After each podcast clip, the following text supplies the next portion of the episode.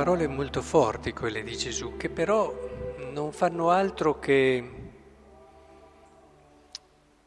aiutarci a comprendere quella che è la logica della vita. Cioè, nella vita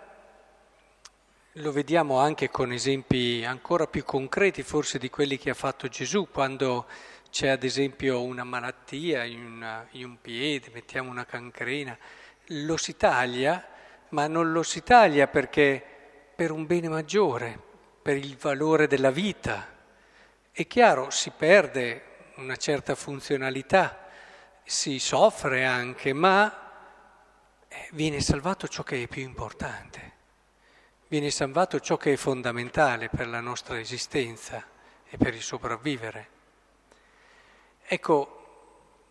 questo ci insegna che nella vita è importante, cioè sapere che cosa è più importante per noi è la chiave decisiva. Perché quando hai chiaro che cosa è davvero più importante per te, per quella che è un, la tua realizzazione complessiva che tiene conto di tutto, compreso anche della tua speranza, è chiaro che sei una persona grande secondo Dio. Avere chiaro, questa è sapienza,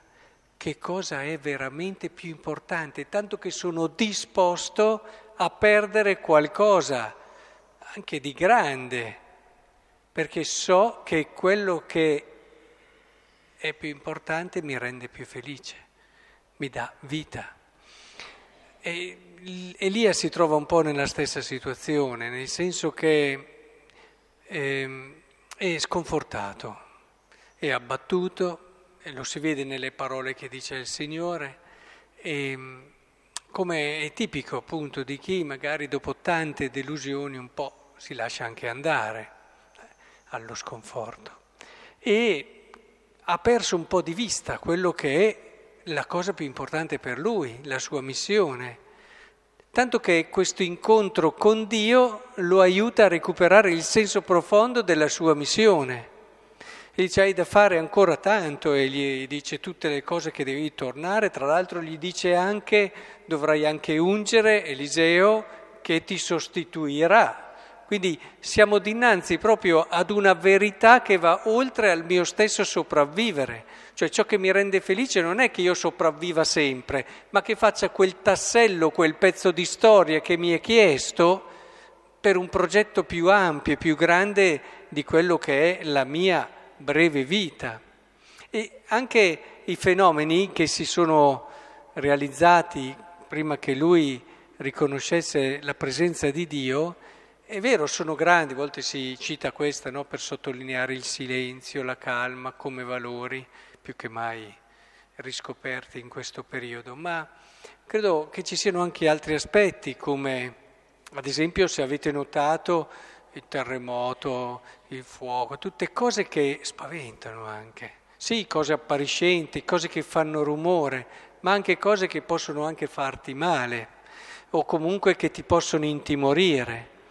Mentre invece la brezza leggera, che non è il silenzio, eh, ma è la brezza leggera,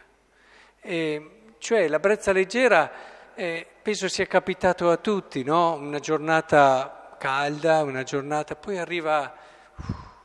quell'aria eh, che ti fa dire ah, eh, ti fa sentire bene, ti fa ritrovare un po', magari hai disperso energie, sei anche stanco, fai fatica un po' a collegare le cose, arriva quel qualcosa che ti fa stare bene, non ti spaventa, ti fa stare bene. E, e così, quando tu comprendi, e Dio con Elia farà questo, perché lo aiuta a stare davvero bene, lui che era sconfortato, lui che era avvilito, gli ridà, lo riporta su quello che è il suo scopo, su quello che è il senso profondo della sua vita, su ciò per cui lui c'è, al di là della sua stessa persona, perché è questo che ci rende bella l'esistenza, sapere che noi siamo in un disegno più grande di noi e che non si chiude tutto con la nostra piccola e breve vita quando a volte vedo persone che investono tutto solo su di loro, quasi che l'unica cosa fosse eh, la loro esistenza, la loro, eh, a parte che genera questo una certa ansia, eh, ma al di là di quello eh, sono persone che perdono di vista e hanno perso di vista, come era un po' successo ad Elia, quello che è la prospettiva più ampia nella quale siamo inseriti ed è questa che ci rende davvero felici, eh, in tante situazioni ci dà la, l'ottica giusta, eh, non ci fa a volte crollare dinanzi a delle prove che colpiscono proprio la nostra vita, ci fanno guardare anche oltre e questo aiuta proprio a stare bene nel senso evangelico. Ecco allora, oggi vorrei che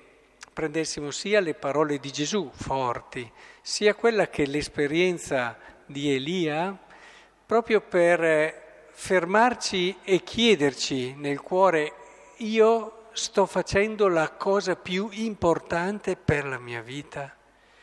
Ecco, se riuscirete ad entrare in questa prospettiva e magari come Elia dovrete un attimo cambiare, un attimo, però vi accorgerete che quella brezza leggera che rinfresca e che fa stare bene comincerà ad essere viva e presente anche nelle vostre giornate.